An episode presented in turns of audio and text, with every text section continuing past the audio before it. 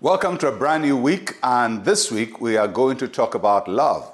Of course, it's a season for it, but we have to look at it from the Bible's point of view and what God says about us walking in love. And we'll be looking at 1 Corinthians chapter 13, and we'll run through several verses in that passage.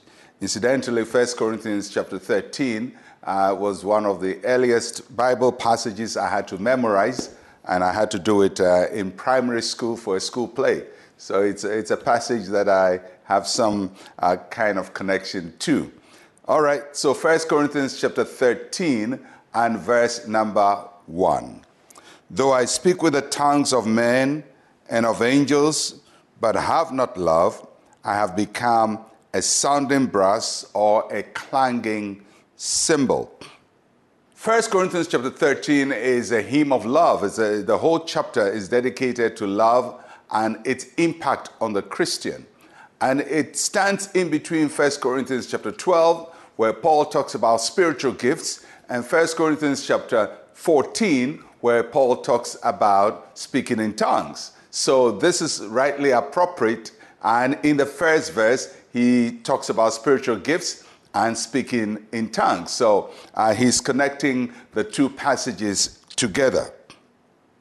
The Corinthian Christians, like us in Africa, were very fascinated by spectacular spiritual activities and, uh, and speaking in tongues and prophecy and things were very important to them.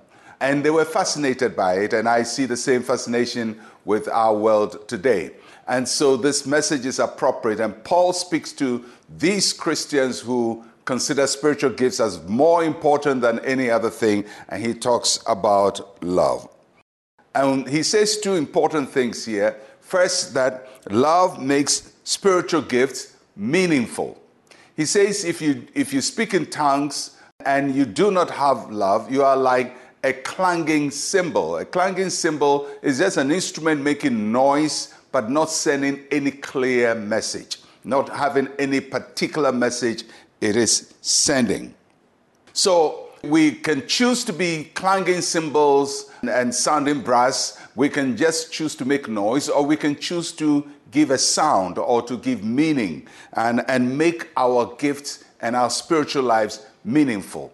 And what makes our lives meaningful is when our spiritual gifts are undergirded with true Christian love. And so Paul brings love as a partner of spiritual gifts. And he says, without it, the spiritual gift is nothing. And sometimes we think that the spiritual gift by, the, by itself is powerful. But here Paul says what really makes it powerful is love. And we'll learn later about what love is. And Paul is also telling us that our love is greater than any spiritual gift. He doesn't actually say the spiritual gifts are not important, but he shows us uh, what he calls a more excellent way, a better way, something that we should really pursue and seek after. And he says if you're going to seek all the gifts, it's fine. But the thing you should really seek after, the thing your heart should really be after, is the love of God. And that, that is something very sobering for us to think about that God's love is superior to any gift we have. Whether it's a spiritual gift or a natural gift or a talent or an ability we have, no matter how excellent we are, if we don't exhibit God's love, all of those have no meaning and have no benefit. And so, as we seek to do great things spiritually and in our natural life, in our professions, in our careers, the Christian's ultimate pursuit should be to walk in the love of God.